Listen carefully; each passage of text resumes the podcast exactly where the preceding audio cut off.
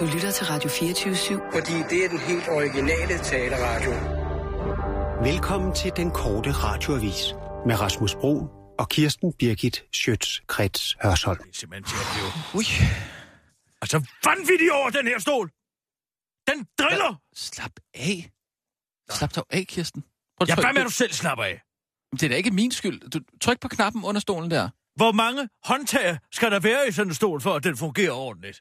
Et til ryggen og et til at køre den op og ned. Ej, Det er den nede under stolen, Kirsten. det er til at blive vanvittig af. Kan man ikke bare få en ganske almindelig stol at sidde på? Ergonomisk mig her og der. Jeg skulle have taget min bold med herind. Det ved man da hvad er. En pilatesbold, bruger du det? Ja, sådan en sidder på derhjemme. Det er jo en fantastisk dag i dag, Kirsten. Der er Jeg ved, at solen meget, skinner. og solen skinner. Solen skinner i dag. Den går lige siden morgenstunden. Jo, men nu tænker jeg ligesom på verdensrummet. Der er jo øh, historie nok at tage fat på. Vi skal finde ud af, øh, hvad spiser de i rummet? Øh, hvordan kommer man af med sin afføring? Øh, hvad har han gjort sig af tanker om døden? Øhm, altså, hvad, kan, hvad, hvad er der livsfarlige situationer, som man kan komme i? Øh, hvordan føles det at dø i rummet, tænker jeg, er nogle af de ting, vi kan tage, tage fat på. 10 gode sci-fi-film. Øhm, så tænker jeg sådan noget, Houston, we have a problem. Øh, sådan syv episoder, hvor det er, det er, fint. gået det der, galt. det må blive en anden dag. Der er noget, der ligger mig på, på sinde. Og ja, det er der ingen grund til at lægge sig i slipstrømmen af alle de andre udulige og journalister, som sidder og skriver netop øh, de der artikler, som du Hvad- taler om, hvordan hvad- man har afføring i rummet, hvor herre bevares. Man skider ned i en vakuum og kasse. Sådan har man afføring i Det skal vi rummet. da fortælle. Hvem interesserer det? Alle folk. Kan vi få lov til at komme med en uh, nyhedsudsendelse? Ja, den, den tager vi lige bagefter den her. Der er jeg nødt til Ja, som men redaktør. der, der bliver jeg nødt til at cutte, for jeg har noget. Jeg har noget i dag. Jamen, det har vi alle sammen. Nej, jeg har noget, der er vigtigt. Yep. Kan vi så forvente Okay. at få en uh, nyhedsudsendelse Ja, her? okay, tak. Så har vi øh, den første Ved du danske hvad, der bliver rummet. 10 stille, så jeg kan få læst mine nyheder? Ja. Klar, parat, skarp. Og nu, live fra Jeg kan godt sige det, Kirsten. Jeg, jeg, Jeg kan godt sige dig, jeg har en ting Her er som er den vigtig. korte radioavis med Kirsten? Birgit Schøtzgrads Hasholm. Endelig skete det. Andreas er den første dansker i rummet. Kun 54 år efter Yuri Gagarin som den første mand blev sendt op i rummet, kom turen til en dansker.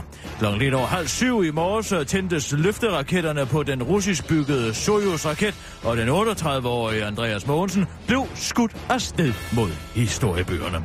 Og der er noget at være stolt af, siger rumfartsekspert Iben Alfredsen fra DTU, der blandt andet har været med til at udvikle på Ørsted-satellitten. Hun forklarer, Danmark skriver sig nu ind i en eksklusiv klub af lande, der har haft borgere i kredsløb om jorden. En eksklusiv klub, der kun rummer nogle få nationer verden over, som for eksempel USA, Rusland, Kina, Kanada, Frankrig, Japan, Indien, Tyskland, England, Italien, Spanien, Holland, Polen, Ungarn, Israel, Belgien, Østrig, Schweiz, Rumænien, Sverige, Tjekkiet, Slovakiet, Afghanistan, Brasilien, Bulgarien, Malaysia, Mongoliet, Mexico, Azerbaijan, Hvide Rusland, Georgien, Kazakhstan, Kirgisistan, Letland, Turkmenistan, Ukraine, Uzbekistan, Saudi-Arabien, Sydafrika, Sydkorea, Syrien, Australien, Costa Rica, Panama, Taiwan, Iran, Mikronesien, Peru og Vietnam, forklarer hun til den korte radiovis og tilføjer, tag den, Norge og Østtimor. Andreas Mogensen skal være i rummet i cirka 10 dage. Den korte radioavis ønsker ham en sikker rejse. God vind! Close but no cigar. Det var tæt på, og alligevel så langt fra for i alt 2.750 borgere, der før folketingsvalget netop havde fået dansk statsborgerskab på dispensation. For nu vil udlændinge- og integrationsordfører Inger Støjberg nemlig genbehandle samtlige sager og se nærmere på, om det nu også kan være rigtigt, at ansøgerne lever op til kravene om statsborgerskab, og det kan det nok ikke. Der kan ikke være nogen hemmelighed for nogen, at jeg synes, at regeringen synes, at øh, det har været for lempelige vilkår, og at øh, der har været alt for mange, der har fået statsborgerskab via dispensation, udtaler Inger Støjberg til politikken. Og det er primært folk med posttraumatisk stress, der bliver ramt af Inger Støjbergs statsborgerskabs eftersyn. Det drejer sig om nogle enkelte brødne kar, som den tidligere regering lod få dispensation, fordi de åbenbart øh, skulle være forplaget af krigstaumer til at ville tage sig tid til at lære det danske sprog. Dem står vi altså hårdt ned på nu, forklarer Inger Støjberg til til den korte radioavis.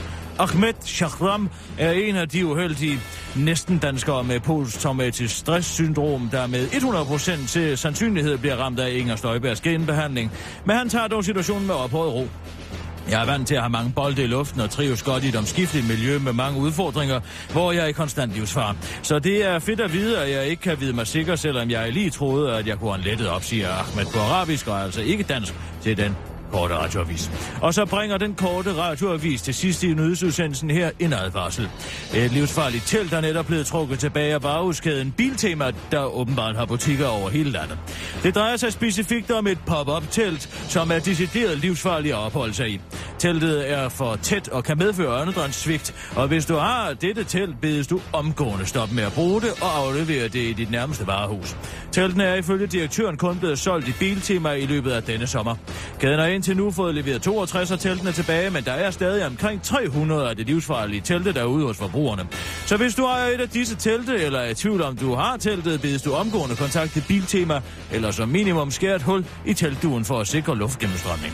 Det var den korte radioavis med Kirsten Birgit Sjøtskrets Hørsson.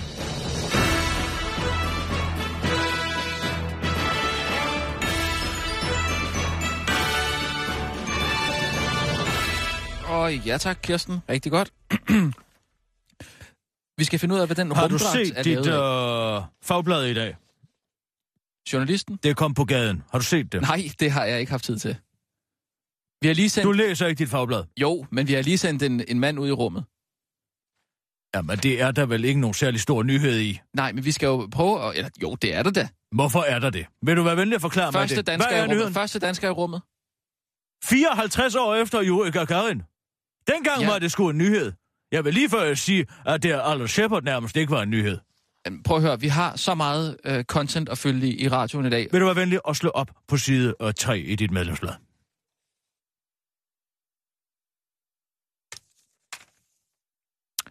Du vil finde et billede af Røding Højskole, hvor øh, det her Ola Bog og Ulrik øh, Herup, øh, henholdsvis øh, graver på øh, Jyllands øh, Posten og Mm. øh, nyhedsdirektør i Danmarks Radio. Den er Og så ikke øh, Trone- Hårup. Ulrik Hårup. Hvad sagde jeg? Hagerup. Nej, det gør jeg ikke. Jeg sagde du Ulrik sagde- Hårup. Gjorde det det? Ah, det gør jeg. Nå, det må du undskylde. Undskyld.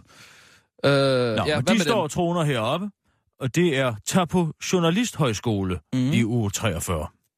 Ser du det samme som jeg? Det er, øh, ja, altså Ole Borg har, han har sådan nogle briller på, og, og øh, Det var da uimponerende. Hvad? Det har, jeg er da ligeglad med, om hvorvidt Ola Borg er svagt seende. Det her, det drejer sig om en artikel, hvor der står, tag på Journalisthøjskole i uge 43 på Røding Højskole. Det er en annonce. Hør nu efter, hvad jeg siger til dig. Ja, ja. Jeg står og kigger Det på er en annonce! Ja, det er en annonce! den. Skal du med, eller hvad? Nej, vær nu lige opmærksom på det her. Tidligere kursister siger, Mm-hmm. står der så. Så er der ci- citater fra angiveligt tidligere kursister. Ja. Citat 1. Vil du være venlig at læse den først op? Der står, jeg er ved at ravne af inspiration og tanker i alle mulige retninger, både faglig og menneskelig. Ja.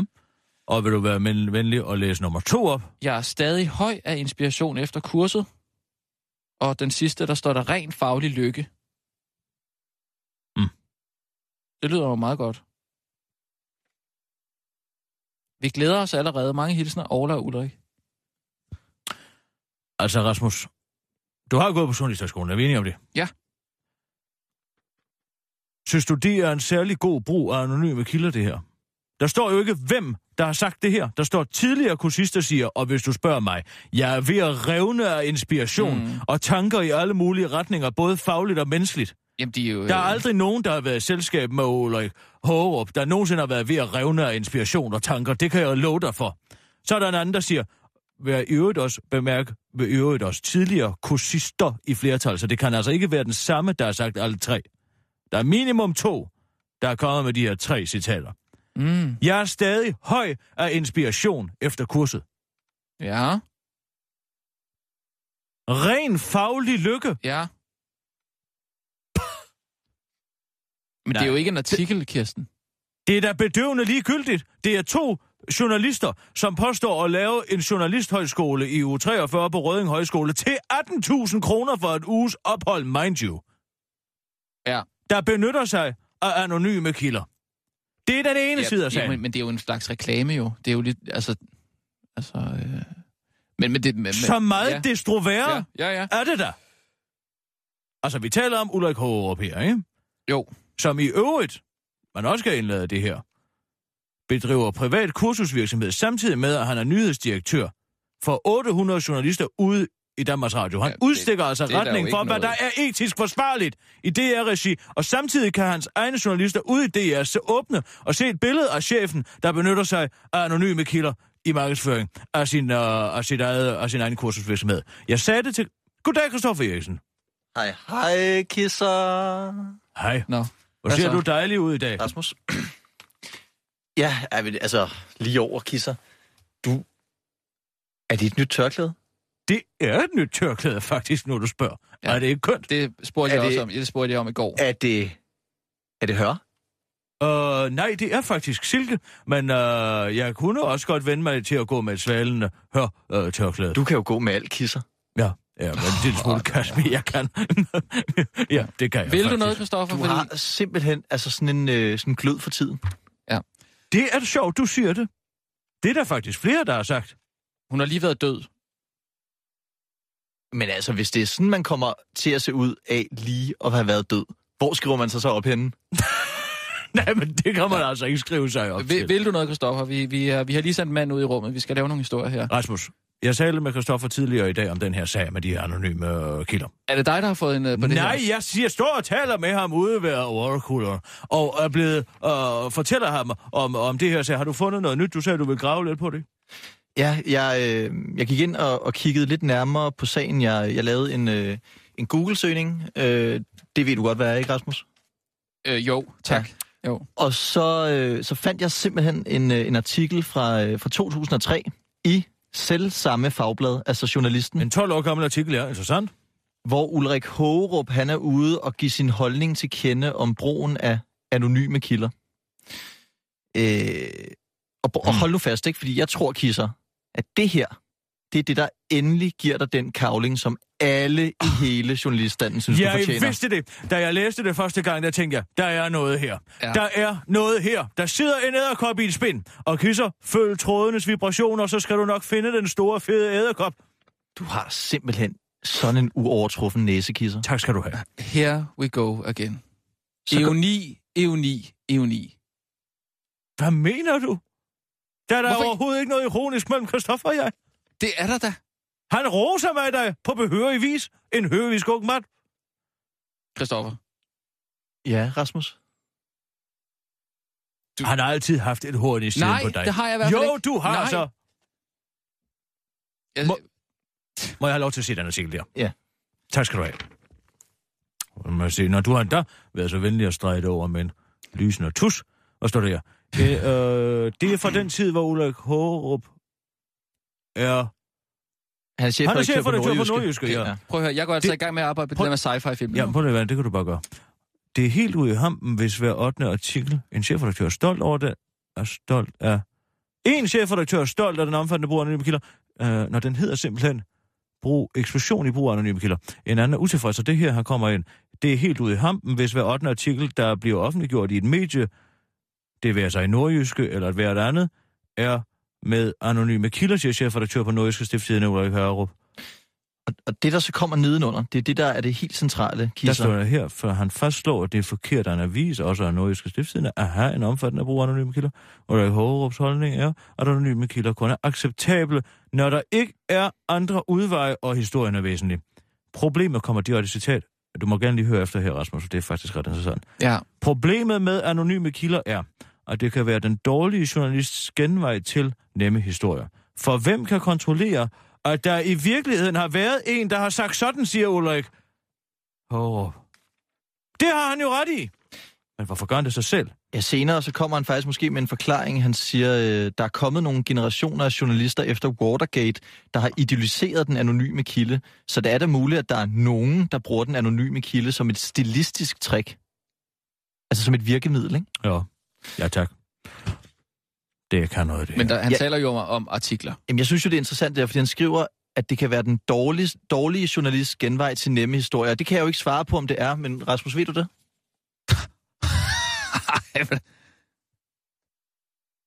Du tror, du tror, du er så morsom. Morsom. Skal du ikke lave noget satire over på DR snart, eller hvad? Der er mange, der savner dig at sidde i den der sofa med ham der, en åndssvag komiker så, der. så. I to, I behøver jo ikke stå og kæmpe om min gunst på den måde. Jeg kan da lide jer begge to. Rasmus Brun, du har da også engang lavet et uh, satireprogram på, på DR, har du ikke? Det var det der med ham der Christian Trangbæk, uh, Den Bedre Ende. Hvilket jo ironisk nok uh, er, er en sjov titel, ikke? Fordi det var vist også det sidste program, du lavede. Har, har du fået nok nu, Kirsten? Tak fordi du kom, og Christoffer, der er noget. Du må, da give, du må da give Christoffer ret i, der er noget her. Ja, jamen, ja, ja, så okay, fint nok, så er der noget. Men kan vi gøre det en anden dag, når vi ikke har en... øh, En, En mand i rummet? Ja. Altså, nu må du holde op med den mand i rummet. Tak skal du have, Christoffer. Vi ses til Vi fokus. ses, Kisser. Øhm, jeg bliver nødt til lige at to sekunder. Nu går jeg lige ind. Altså, nu, nu, skal vi nu skal vi lige holde tungen lige i munden her. Altså, min tese er, Mm. min tese er, at der aldrig nogensinde er en tidligere kursist, som har sagt, jeg er ved at revne af inspiration og tanker i alle mulige retninger, både fagligt og menneskeligt, ja. Om det her kursus. Det tror jeg simpelthen ikke på. Jeg er stadig høj af inspiration efter kurset. Nej, heller ikke. Ren fagligt lykke. Ja. Jeg, jeg er med på, øh, at du... du øh, Ved du hvad, vi tager lige en nødsudsendelse, så ringer vi til Rødding. godt. Klar, parat, skarp. Og nu, live fra Radio 24 Studio i København. Her er den korte radiovis med Kirsten Birgit Schøtzgrads Hasholm. Så er den gal igen på ligestillingsfronten. Bedst som man troede, at verdenssituationen ikke kunne blive mere forfærdelig, med tusinder af bådflygtninge, der drukner i Middelhavet, ISIS' ødelæggelse af kulturskatter og fordrivelse af millioner af mennesker, en verdensomspændende opvarmning af klimaet og en vortende økonomisk krise i Østasien, så kommer forkvinde i Selskab for Ligestilling Ulrik Krone og sætter trumf på. Det viser sig nemlig, at 8 ud af 10 veje i København, der er opkaldt efter en kendt eller historisk person, er opkaldt efter en mand. Tallene er et bevis på, at vi historisk har vægtet mænd højere end kvinder, siger Ole Krone til Metro Express, og han bakkes op af Morten Kabel, teknik- og miljøborgmester og formand i vejnævne nævnet. Derefter har underskrevet en check på 115.000 kroner af borgernes penge til indretning af kontor, siger til Metro Express, et bykort fyldt med mandenavne udtrykker, at det kun er mænd, der er noget værd. Det er forrygt og oldnordisk øh, en tankegang, som vi gerne vil gøre op med. Fordi man ikke kan øh, opkalde veje og pladser efter nulevende personer, opfordrede de to herrer tidens mest markante kvindelige personligheder om at dø hurtigst muligt, så de kan komme i gang og få komme problemet til livs. Og i andre nyheder, 8 ud af 10 afdøde, kendte og historiske personer er mænd. Danske historikere må se til i afmagt over, at tiden er gået, og det desværre er sådan, at langt størstedelen af de afdøde danskere, der i perioden siden den moderne historieskrivning begyndte og frem til 1850, der har haft størst ind, øh, historisk betydning for Danmark, er mænd. Det viser en ny opstilling foretaget efter, at forkvinde i Selskab for Ligestilling Ulrik Krone og Miljø- og Teknikborgmester i København for Enhedslisten Morten Kabel har sat fokus på problemet om, at 8 ud af 10 veje i København er opkaldt efter en mand. Desværre er tiden gået, og sket er sket. Vi må bare erkende, at vores kvindesyn har ændret sig, siden de mest markante historiske begivenheder i dansk historie er indtruffet. Vi kan som sådan ikke gøre noget ved det, siger formanden for Dansk Historisk Lav, Henrik Kristoffersen, der skammer sig til den korte radiovis. Selvom det er sådan, at kønsfordelingen på nye vejnavne nu er 53 øh, 47, til 47 mod 47 procent i mændenes favør, så er det langt fra nok for de to kritikere, særligt Morten Kabel. Nogen må gå tilbage i historien og fikse det her, og hvis det ikke var fordi, jeg lige havde brugt 121.700 kroner på designermøbler til mit kontor og to cifre millionbeløb på nogle bycykler, og ingen bruger, så skulle jeg da gerne selv skabe lidt i kassen til opfyldelsen af en tidsmaskine, siger Morten Kabel til den korte radioavis og tilføjer, at der må findes nogle flere der danskernes penge, der kan bruges på projektet. Esben Lunde Larsen opstemt over kæmpe raket. I sin egenskab af uden- uddannelsesminister har Esben Lunde Larsen fulgt den danske astronaut Andreas Mogensen i tygt og tyndt under øh, hans sidste forberedelser frem til opsendelsen til den internationale rumstation fra Kazakhstan tidligt i morges dansk tid. Det har ifølge Esben Lunde Larsen været en dannelsesrejse, også for ham. Selvfølgelig har jeg set raketter før, men aldrig en så stor som den her i Kazakhstan, fortæller Esben Lunde Larsen til den korte radiovis og uddyber, at han altid har været fascineret af raketter, men han efter besøget i Kazakhstan er blevet komplet betaget. Min gode ven Martin fra Vestjysk Gymnasium i Tarm havde en raket, som han ved flere lejligheder lå mig undersøge og også se i funktion. Men den var altså noget mindre, siger uddannelsesministeren og forklarer, at selvom han dengang følte en vis interesse ved vennen Martins raket, så er der noget helt andet, så er det noget helt andet at se den store russiske Soyuz-raket blev fyret af fra de kazakhstanske sletter. Den russiske Soyuz-raket kan jo komme helt op i kredsløb om kloden, og selvom det nok aldrig har været Guds mening, at vi mennesker skulle have det ærne derop, så må jeg sige, at jeg nu er dybt fascineret af det, lyder det fra uddannelsesministeren, der og måske også selv går med en lille astronaut i maven. Man skal jo have en Ph.D. for at komme i betragtning, men det har jeg jo faktisk. Så det er måske ikke helt utænkeligt, at sådan en kalorie skulle komme op i mig, og jeg mener, altså jeg skulle komme op i sådan en kalorius fordømte Freud-griner Esben Lunde Larsen afslutningsvis til den korte radioavises udsendte rapport, og det var den korte radioavis med Kirsten Bække Sjøtskrets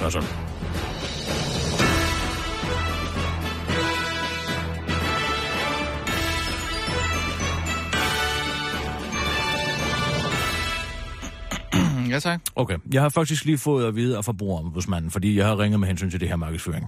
Mm. Hør nu lige efter. Ja. Man må i markedsføring, øh, man må som udgangspunkt godt bruge anonyme kilder, men man skal lægge inde med informationen om, hvem der har sagt det. Ja. Så må gerne sige, tre tidligere kursister siger, jeg var ved at revne inspiration og tanker og alle mulige retninger, bla bla bla. Jeg er stadig høj af inspiration efter kurset og rent faglig lykke, men de skal vide, hvem der har sagt det. Så det, det, det skal være nogen, der eksisterer. De må ikke bare... Nej, man må da ikke bare finde på. Nej, nej, okay, men det er bare... Man må da ikke bare finde på. Nej, nej, nej. Og det ved to journalister, der godt, det ja. burde de da vide. Ja. Jeg synes, vi skal ringe til Røding og øh, finde ud af, der er også noget med honoraret, som er ret interessant, ikke? Ja, okay. Hvad, hvad, hvad skal jeg gøre her, Kirsten? Fordi... Og du skal bare forholde dig roligt og, og se, hvordan, den bedste, hvordan hvordan de bedste arbejder. Ja. Der er jo det ved til det. Rødding Højskole.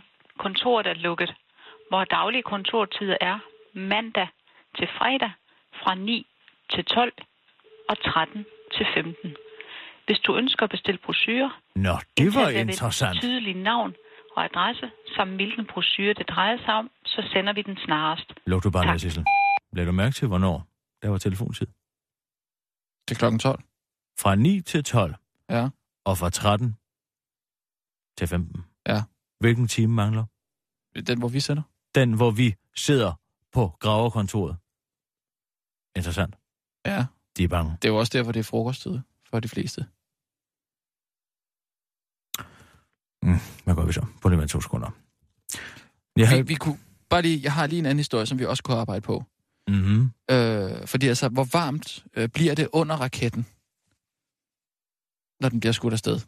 Altså, hvad er det for en temperatur, Altså, vi der er på? også det her med, at når man arbejder i DR-regi, som uh, Ulrik Harup jo gør, Harup, undskyld, jo gør, så skal man faktisk bede om lov for at lave den, der bedrive den slags virksomhed ved siden af. Altså, Mhm. man skal jo tænke på, at man får altså en kanonhøj løn, ikke? Ja, jeg ved ikke, hvad han får. Han får øh, 1,7 millioner kroner om året.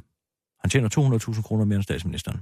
Udover det, ja, det ligger offentligt tilgængeligt. Udover det, så får han øh, 300.000 kroner i pension, og øh, 300.000 kroner i feriepenge og øh, skattefradrag for til, altså bil, der står til rådighed. Udover det, så bor han jo i Ry, Ja, som ligger hvor? Rasmus. Aarhus. Uden for Aarhus. Ja, det ligger noget ud for Aarhus. Ja, ja. Men han bor i Ry og arbejder i København. Ja. Så DR betaler også 571.000 kroner om året i flybilletter, til han kan tage frem og tilbage. Okay. Og Det, når- det, det er, den har været op, den nyhed. Og når han så kommer til lufthavnen, Ja. så tager han en taxa fra lufthavnen ind til DR-byen, Mm. metroen. Det, altså, det er Nej, imponerende. det kan ikke betale sig. det er imponerende. Det kan ikke Altså, betale det må man give Han, han, han kan virkelig få nogle frunsegoder. Nå. Prøv lige at to sekunder. Mm. Skal jeg lige tænke mig om, hvordan vi griber den her. Mm. Står... Nu skal jeg lige kigge her. Står Danmarks Medie- og Journalisthøjskole ikke som afsender også på den. Læs mere om programmet og tilmeld dig på dj, dmjx.dk-højskole. Danmarks Medie- og Journalisthøjskole. Jamen, kan, hvad med at ringe til dem så? Ja, kan vi lige prøve at ringe til dem? Du har ringet til Danmarks Medie- og Journalisthøjskole. Åh, oh, Gud. Hold da. Omstilling til Tove. Ja, goddag. Du taler med uh, Kirsten Birgit Sjøtskreds Hørsholm inden for den korte radioavis. Uh, jeg skal tale med nogen, der ved noget om et arrangement, uh, som foregår uh, på Røding Højskole i uge 43. Det er at tage på journalisterskole med Orla Borg og Ulrik Hagerup. Kan du sende mig i retning af sådan noget? Hårup. Undskyld, Hårup. Det er Sofie Møbjerg, du skal tale med. Jeg stiller lige over til hende øjeblik. Ja, tak skal du have. Velkommen.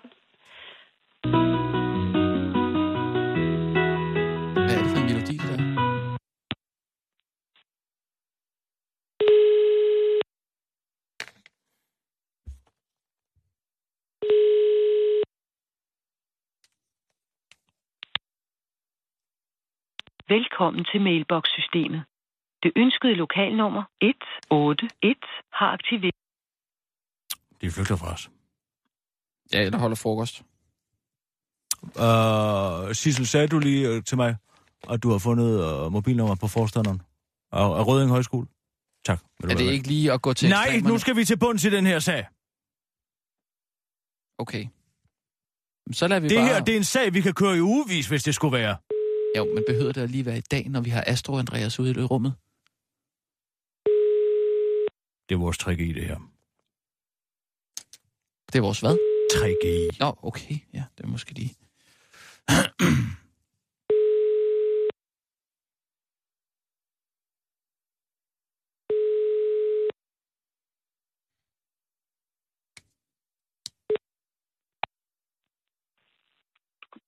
Mads Ryggen Eriksen.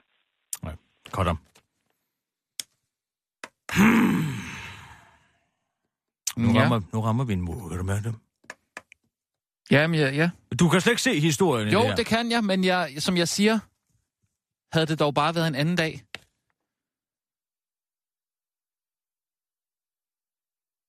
Hvorfor kan du ikke ringe til en af de der to? Vi ringer til Inger Bak. Til hvem? Inger Bak, ud for Danmarks Radio, hun er etikchef. Hun må vide, hvad der er op og ned på den her sag. Mm, ja. Men kan du ikke bare ringe til, øh, til en af de der to? Øh, Nu Orla- ringer vi Orla først. Ulrik? Nu ringer vi først Okay, ja, ja, ja. Husk at lade optageren køre, Sissel. Det. Goddag, Inger. Du taler med Kirsten Birke Sjøtskrets Hørsholm. Jeg ringer fra Radio 24 og jeg optager til udsendelse. Ja. Må jeg have lov at ringe tilbage til dig? Jeg står et sted, hvor jeg simpelthen ikke kan snakke. Står du i en elevator? Nej, det gør jeg faktisk ikke. Jeg er til et møde ude i byen. Nå, hvornår øh, kan du øh, ringe tilbage? Kan, måske kan vi lave en telefonaftale i morgen. Ja, det kan vi. Det er perfekt. Det, øh, det gør jeg. Jeg får en, øh, en, øh, en assistent til at ringe til dig. Hvad drejer det sig om? Ja, det, øh, nu kan du høre det, hvis du vil. Det drejer sig om, at jeg har fået, øh, jeg har fået vores, øh, vores øh, fagblad ind ad døren i dag. Ja. Og øh, i den er der en annonce, øh, hvor øh, Ulrik Hågerup og Borg øh, annoncerer for et journalisthøjskolebesøg. Og så vil jeg jo bare høre, om du som etikchef i DR var bekendt med, at Ulrik og Hågerup bedriver kursusvirksomhed i privat regi. Jeg øh, er klar til interview i morgen. Det er i orden. Jeg siger tak. Tak. Hold. Altså, Hun svarede meget hurtigt. Jeg tror da ikke, hun udmærket godt er klar over det. Ja, nu er hun da i hvert fald i gang med at løbe over til Marie Røbe for at finde ud af, om han har spurgt om lov, for det skal man nemlig også. Man skal spørge sin nærmeste chef. Må jeg godt det her? Jamen, så giver du jo øh, Ulrik Hårup et forspring. Bare rolig. Jeg skal nok nappe ham. Hvorfor er du så sikker på det? At du har lige givet ham et kæmpe forspring her? Det der ved Gud, jeg ikke har. Jeg har ringet til uh, etikchefen og fået bedt om at forsvare. Men nu skal du høre her. Ja, og nu løber kom- hun ned og, øh, og dækker den af med, med hele DR's ledelse jo. Du er da nødt til at... Og det, det, det, det er simpelthen det, det, det, det ældste så tager vi spindtræk i hele... Vi, tager, Du er da nødt til at ringe til generaldirektøren nu. vi bliver nødt til at lave en nyhedsudsendelse, fordi nu er vi ved Godt. at gøre så. Klar, parat, skarp. Og nu, live fra Radio 24 Studio i København. Her er den korte radiovis med Kirsten Birgit Schøtzgrads Hasholm. Politikere viser moral og tager afstand fra dårlige ting. I juni var der herværk mod den muslimske gravplads i Brøndby. I dag er det blevet opdaget, at nogen har skændet 50 grave på den muslimske gravplads i Odense. Det gør mig vred. Sådan skrev Danmarks statsminister Lars Løkke Rasmussen i går på sin Facebook-profil og slår det fast en gang for alle, at han ikke blot er imod dårlige ting, men han også tager afstand fra dem. For som han skriver, så kender han ikke gerningsmændenes motiver, men citat, uanset hvad, så er det simpelthen frastødende og noget, der skal tages afstand fra, afslutter statsministeren. Også de radikale senior Stampe går ud offentligt og tager afstand fra den dårlige ting, der er sket. Islamofobien har igen vist sit hadefulde ansigt i Danmark. Det er altså rædselsfuldt. Jeg bliver så ulykkelig, skriver hun på Facebook og signalerer dermed, at hun ikke tolererer ting, der er dårlige i samfundet. Den enårede hævner justitsminister Søren Pind brugte Twitter som medie, da han i sin sædvanlige statsmandsretorik skulle tage afstand fra herværket begået mod de 50 muslimske grave på gravpladsen i Ejby, på Ejby Kirkevej i Odense. Stop nu du det der. Det er en vej, vi ikke vil betræde Danmark, skrev han på Twitter. Flere borgere har siden ønsket løsninger på og ikke blot afstandstagen fra de dårlige ting. Og indtil videre er det kun enhedslæsens øh, retsordfører Pernille Skipper, der er kommet med et klokkeklart bud på, hvordan vi kommer med det. Den stigende islamofobi til livs. Hun opfordrer alle til at komme til et arrangement i eftermiddag på Korslykke Kirkegård, hvor der vil blive tændt lys. Hvis det ikke virker, så ved jeg ikke, hvad jeg gør, siger hun til den korte radioavisen. Man kan stadig stikke, selvom en stolt Carsten Lauritsen i går pro- proklamerede, at vi ikke længere skal leve i et DDR-lignende stikkersamfund her i Danmark, og han derfor fra dags dato straks nedlagde skat stikkertjeneste, så kan danskerne roligt stikke hinanden anonymt i fremtiden. Skatteminister Carsten Lauritsen fremhævede ellers i går, at et stikkersamfund harmonerer rigtig dårligt med at være venstremand, og at vi skal have et samfund, hvor man står ved, når man anmelder nogen. Men så dårligt harmonerer stikkersamfundet altså heller ikke med at være venstremand, for det er bestemt stadig muligt at stikke hinanden anonymt i så tosset man vil.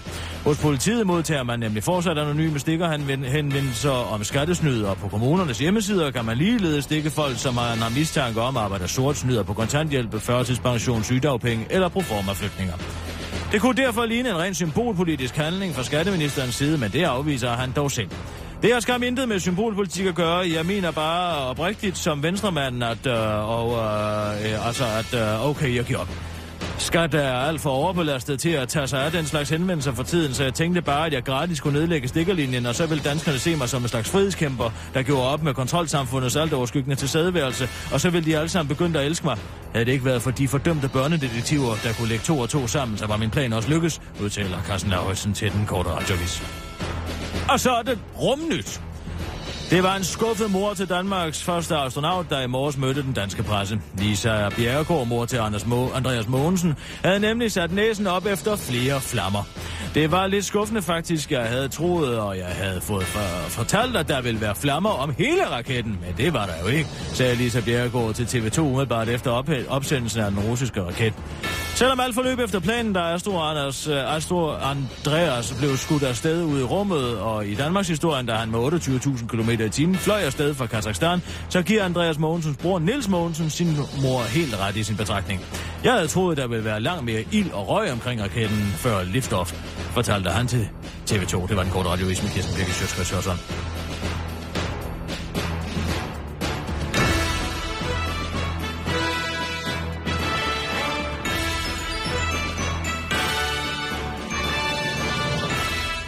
Ja tak, Kirsten.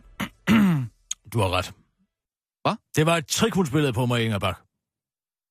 Nå, jamen, jeg, jeg synes jo nemlig... Uh, Jeg har ikke fået uh, min uh, morgenmad. Uh, jeg har ikke fået min spandlaver her til morgen. Jeg er lidt ved siden af mig selv. Nå, jamen, øh, jamen fint, altså. Dejligt, du... Øh... Jamen, hvad så? Oh! Ja, pyt med det. Det gør da ikke noget. Spørgsmålet er, om man skulle... Om man skulle forsøge sig med et tragtinterview og Orla Borg. Et tragtinterview. Hvad er det nu? Det er... Og så tragtinterview, det er der, hvor... Altså, man starter bredt, ja. og en efter en. Mm-hmm. Bum, bum, bum. Så lukker døren efter ham. Efter, efter sig. Så, så kan mm. han se, mulighederne ja. bliver færre og færre for at slippe væk. Okay, ja. Men vil det ikke være bedre at få fat i øh, generaldirektøren ude på, på, på DR? Mm. Altså, det er jo hende, hun... Hvad hed hun hende der? Du lige ringede til. Inger Bak. Inger Bak, ja. Øh, altså, hun løber jo til, til chefen nu. Jamen, du kommer aldrig igennem til Marie Røbhånd. Nej, det gør hun selvfølgelig ikke. Men hvad så med øh, Ulrik selv? Hun går også til ham. Mm. Hun står ikke til et møde ude i byen, så har hun ikke taget telefonen. Ja, ja. Det er ærgerligt, du hopper på den. Det ligner dig ikke. Ja tak, nu har jeg undskyld. hørt på ja, det. Ja, okay.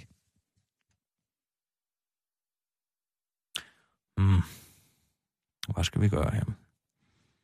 Altså, du har jo ret i, at hun går til Ulrik. Ja, det gør hun. Hun er sikkert i gang med at ringe lige nu. Mm. Hmm. Hmm. Men altså, på den anden side tror du, det er... Altså, de der citater. Det er vel ikke Ulrik Hågerup selv, der har siddet og skrevet dem, tror du det? Jeg er det, er ham, der af, det er jo ham, der afsender på, på annoncen. Ja. Han jeg er ved på, at revne inspiration og tanker i alle mulige retninger, ja. både fagligt og menneskeligt. Jeg er stadig høj af inspiration efter kurset. Ren faglig lykke. Ja. Men han har jo ikke siddet og lavet den her, vel?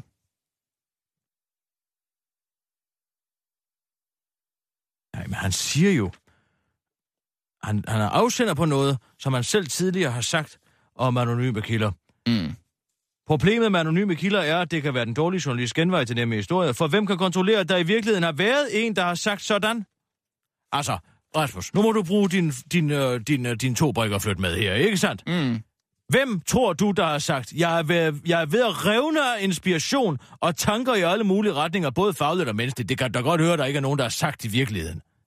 Jeg er stadig ham- jo. høj af inspiration efter kurs. Den eneste måde, man kan blive høj af at høre på Ulrik Hårup, det er der, hvis han viser en, hvordan man får lov til at flyve for 571.000 kroner om året. Det kan være, det er Orla Borg. Ren faglig lykke. Det er Orla Borg, der har sagt det. Jamen, han er jo ikke kursist. Nej, men derfor kan... Der står Det er derfor... tidligere kursister siger,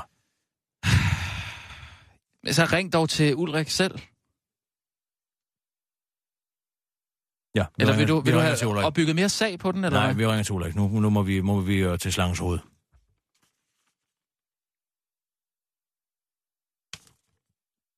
Mm. Du må være min web. Jeg er ikke ligevægtig lige i øjeblikket. Nej, du er ikke dig selv, fordi altså, jeg forstår ikke, du hopper på den der.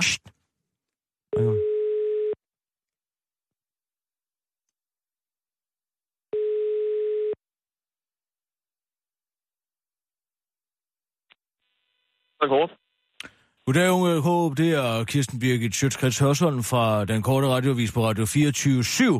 Jeg skal lige Ej, sige, hvor at vi ej, er optager dejligt. til at udsendelse, Ulrik. Ej, hvor er det fantastisk.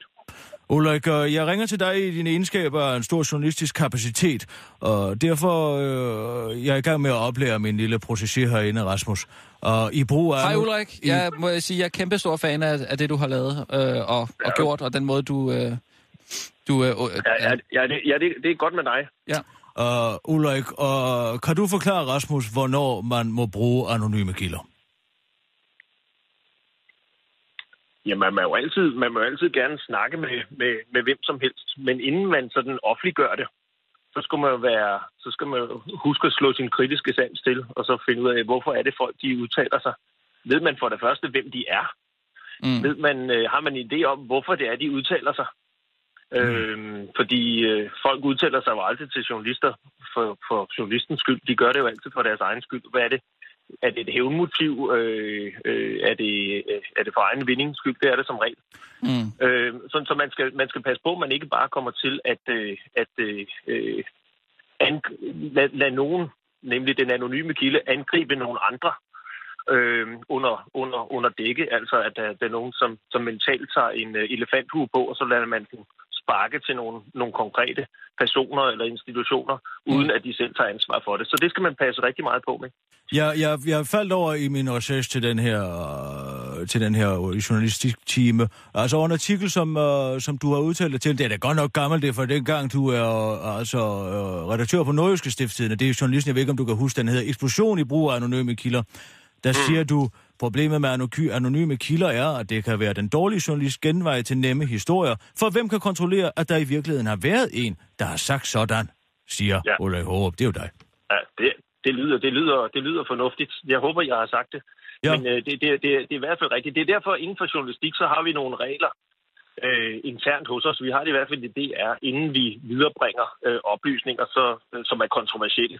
Mm. Øh, og det vil sige altså nogen, som, no, nogen, som kan, kan føle sig stødt på manchetterne øh, over det. så siger vi, jamen enten så skal vi have skriftlig dokumentation øh, mm. for tingene, altså vi skal have det på papir. Mm. Vi skal have nogen, øh, som lægger navn til, eller hvis vi bruger anonyme kilder, øh, så skal vi passe på, så skal man gøre det, jeg snakker om før, og så siger vi, så skal vi have det fra den samme oplysning fra mindst to af hinanden uafhængige kilder, før at vi vil rykke ud med. Det er ikke nok bare, at der er en eller anden, der visker os det i ørerne. Og det er jo også et stort ansvar. Altså, du som nyhedsdirektør i DR, du er jo chef og stikker de altså, etiske og presseetiske altså, linjer ud for op mod, hvad har du, 800 journalister under dig? Ah, det, det, det, det, det var så 700? vel, men, men nej, 500? Vi, vi, er, vi, vi er måske alt i alt 500. Nå, okay. Nej, men så har jeg fået nogle forkerte tal. Nå, men uh, nu kommer vi til sagens, uh, hvad det hedder, humlen i sagen, Ulrik. Det er fordi, at jeg sidder her med medlemsbladet. Altså vores fagblad. Uha. Journalisten. Journalisten. Og der reklamerer du altså for et journalisthøjskoleophold i uge 43. Det, det er virkelig rigtigt, ja. Ja. Jeg, jeg synes, det ikke- skidespændende. Rasmus, vil du godt lige være Ja, ja, venlig og lade ja, mig tage ja, den her ja, med, ja, Ulrik? Så står der øverst på artiklen, altså der er et billede af Røding og højskole, over den der står dig og Orla uh, Borg, og som nogen kender som uh, ham, som har uh, fundet frem til Måns Amdi, og så står du, uh, og så over jer, der er citater fra, hvad man vist roligt kan kalde anonyme kilder. ja, er det. Ja, der står, tidligere kursister siger, og nu citerer jeg, jeg er ved at revne af inspiration og tanker i alle mulige retninger, både fagligt og menneskeligt. Det er det første citat. Så står der, jeg er stadig høj af inspiration efter kurset. Det er det andet citat. Så det tredje citat er kortere, ren faglig lykke. Mm. Hvem er de mennesker, der har sagt det, Ulrik? Ja, nu må jeg have lov til at spørge dig. Jamen, øh, jeg tror nu, det er jo Update, der har lavet denne her annonce, og de får jo sådan nogle evalueringer øh, fra alle kursister, som har været på øh, alle deres kurser, inklusive dem, som vi har lavet tidligere. Men vi er Øh, enige så om, jeg at tror- du jeg- står jeg som tror- Ah, afsender på den her. Vi glæder os allerede. det- Mange hilsner, Orla og Ulrik står der. Jeg tror, at øh, vi ved meget nøjagtigt, vi ved meget nøjagtigt, hvem det er, for det fremgår af de eval- evalueringsskemaer, som er, er afleveret. Jamen, vil du være venlig og indsende noget dokumentation om, hvem der har sagt det? Jeg har snakket med forbrugerombudsmanden, som siger, at selvom det er markedsfor... Ja, nu skal du høre, Ulrik, det er alvor, det her. Ja, det er det. Ja. Jeg har snakket med forbrugerombudsmanden, og han siger, at selvom det er markedsføring, så skal man som den, der markedsfører, vide, hvem der har sagt det, og har det med navnsnævnelse. Så det vil jeg gerne have, fordi jeg skal nemlig sige dig en ting, Ulrik. Jeg betvivler nemlig, at der er nogen, der rent faktisk har ytret de her ord. Er det virkelig sandt? Ja, det gør jeg. Men, øh, men, men jeg, har da, jeg har da heldigvis set de eval- evalueringsskemaer, og det er faktisk meget nøjagtige øh, citater. Men hvis du skal have de præcise, hvem der har sagt det, og om det, så synes jeg, at du så prøver at kontakte Update, som har lavet annoncen, så kan de, øh, det er altså den journalistiske efteruddannelse, så kan de, øh, så kan de give dig det fuldstændig nøjagtigt. Men altså, det er jo øvrigt Og også det skal selvfølgelig skrevet... være rigtigt, jo. Ja, det skal være rigtig helst, ikke? Jo da. Og, og så skal jeg jo lige spørge om en anden ting. Mm. Jeg har snakket med Inger inden for det her. Hun blev meget befippet, da jeg ringede Inger Bak, den etiske chef. Oh, hun er, en, hun er en klog dame. Ja, det er hun. Hun var nemlig så klog, så hun snørrede mig og sagde, at hun var til et møde, hun i hvert fald tydeligvis ikke var til. Men det var fordi, at jeg spurgte, om du havde spurgt om lov til at bedrive privat kursusvirksomhed ved siden af dit arbejde som nyhedsdirektør. Det har jeg lige præcis fået lov til, ja. Nå, det er godt, og det har du snakket med Maria Rørby Rønne om. Hun er jo din, din nærmeste chef, ikke? Det er hun lige præcis. Nå, det det er- har jeg lov til. Det er jeg glad for at høre. Men altså, hvordan forholder du dig til, at du bruger anonyme kilder i en, uh, i en markedsføring i et fagblad for journalister, når du selv er nyhedsdirektør i den Danmarks Radio? Det har jeg det faktisk udmærket med. Har du det? Jeg, ja, det har jeg det faktisk udmærket med. Men lærer man Øh, på det her kursus at bruge anonyme kilder? Og man hvad gør? Lærer man gør på hvad? det her journalistkursus, du holder, at Ej, bruge det- det- anonyme det- kilder? Det det handler faktisk ikke så meget om det. Det handler, det handler mere om at øh, øh, se, om vi kan sammen finde ud af, hvordan kan vi, hvordan kan vi udvikle journalistik, sådan så at det bliver meningsfuldt for folk, og at det bliver øh, for alvor sjovt og spændende og relevant at øh, være journalist og være en del af det her fantastiske med lidt glade fag i de her år. Mm. Men du siger jo her, nu må jeg lige altså, henvende sig til den her øh, altså, artikel øh, fra journalisten fra 2003 igen, at du siger jo, Ulrik Hårups, det står der, det går ud fra, at du har læst korrektur på, Ulrik Hårups holdning er, at anonyme kilder kun er acceptabel, når der ikke er andre udveje.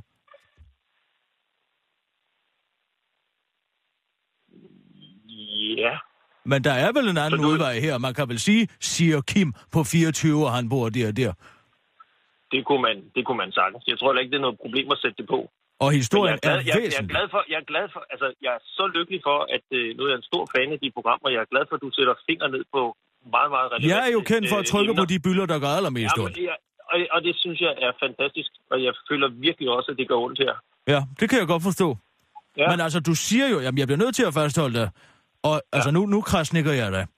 Altså, Ulrik Hårups holdning er, at anonyme kun, kilder kun er acceptabel, når der ikke er andre udvej, og historien er væsentlig. Mm. Er det en væsentlig historie? Ja, det synes jeg da.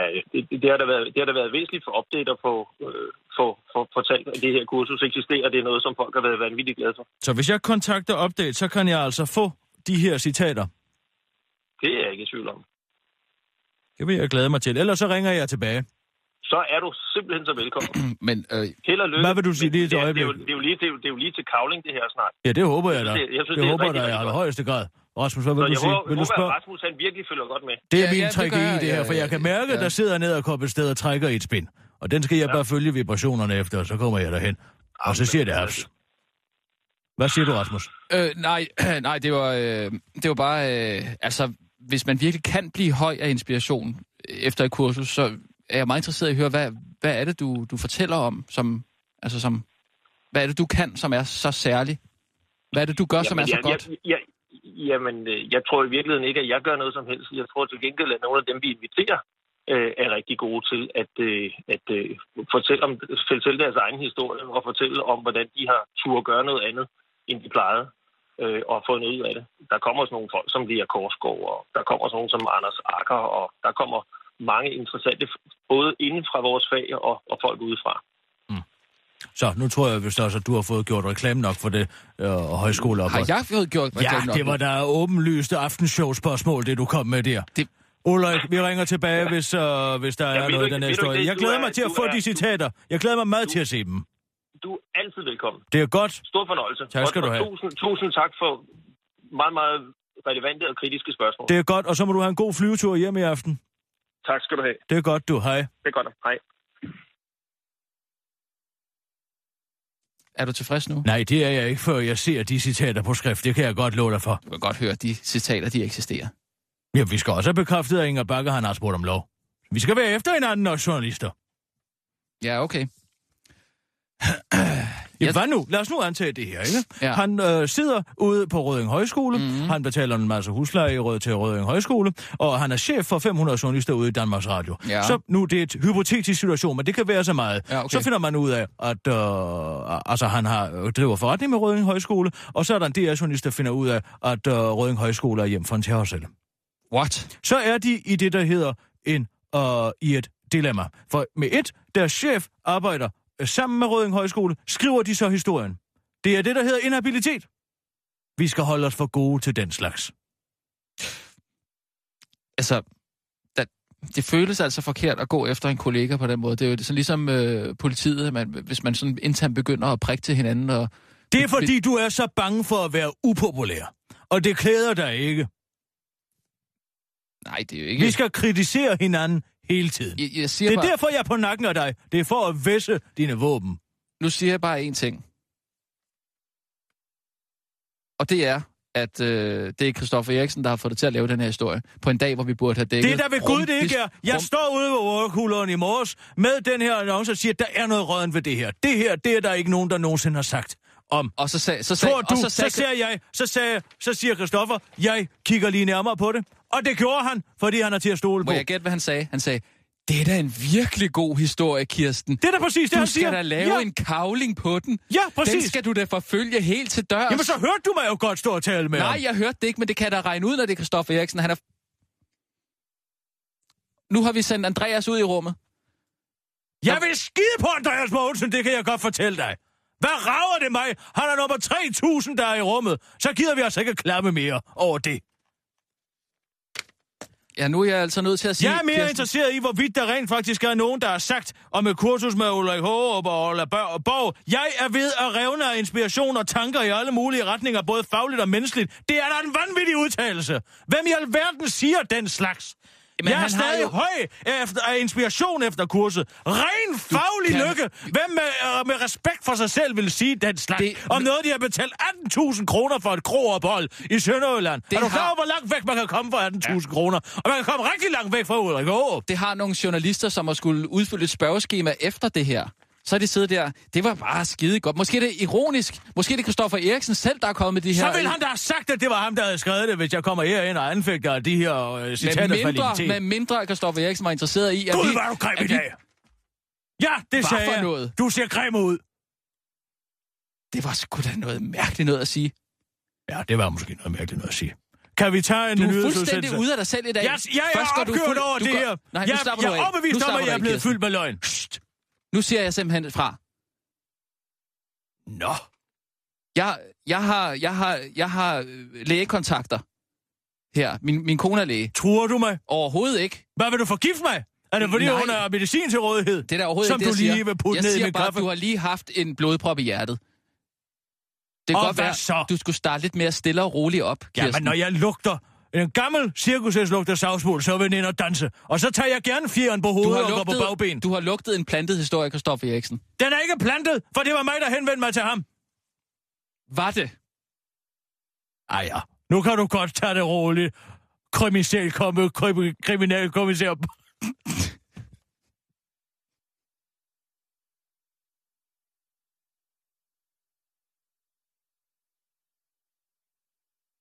Og nu, live fra Radio 24 Studio i København.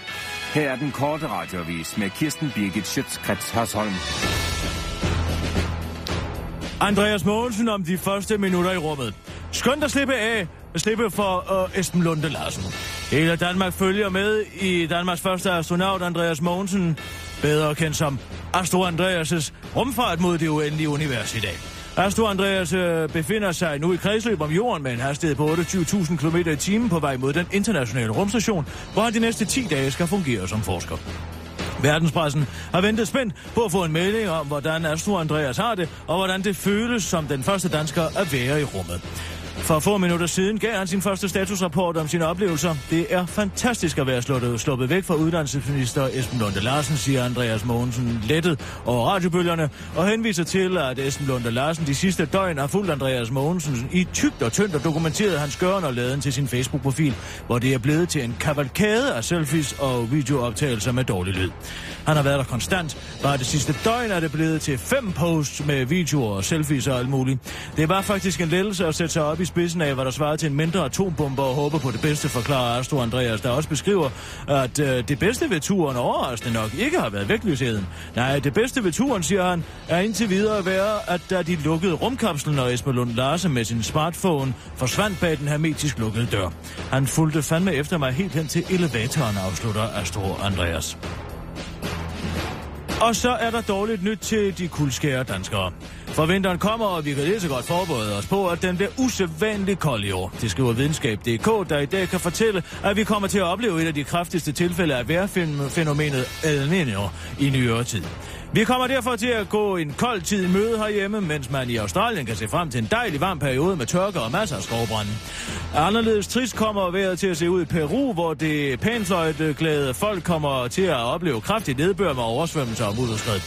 Så det ser altså ud til, at vi herhjemme skal indstille os på at finde iskraberen frem, når vi skal på arbejde om morgenen, eller som minimum indstille bilens varmeanlæg til at starte nogle minutter, før vi skal hjemmefra. Den korte radioavis har været et smut på gågaden i Holbæk for at høre, hvad den almindelige dansker siger til, at det højst sandsynligt bliver en kold vinter i år. Jeg synes simpelthen, det er for galt. Jeg føler, jeg føler dårligt, øh, det har været sommer, og så kan man, øh, og så får man at vide, at man skal til at tænke på at frostsikre sine blomsterkrukker. Det er da uhyggeligt at tænke på, hvis øh, det er klimaforandringerne, der er skyld i det. Det synes jeg da. Du, øh, det får øh, lige en til at tænke på, om uh, man nu også har brug for det ekstra fjernsyn, eller den iPad, eller hvad det nu er. Selvom det er smart, sådan, selvom den er smart sådan en, så slider det jo på miljøet, sådan noget elektronik. Det siger alle jo, øh, at det gør. Og vi har, alle vores, vi har jo alle vores billeder på den efterhånden. Jørgen har scannet vores familiefotos ind på den. Det hele ligger faktisk derinde nu. Og jeg har nu ikke nændet at smide de gamle fotoalbum ud af den grund, men det er da ærgerligt, hvis det går ud over miljøet. Men så må vi jo se på, om øh, man kan spare et andet sted, udtaler en almindelig dansker til den korte radioavis. Det var den korte radioavis med Kirsten Birgit Schøtzgrads Hørsholm.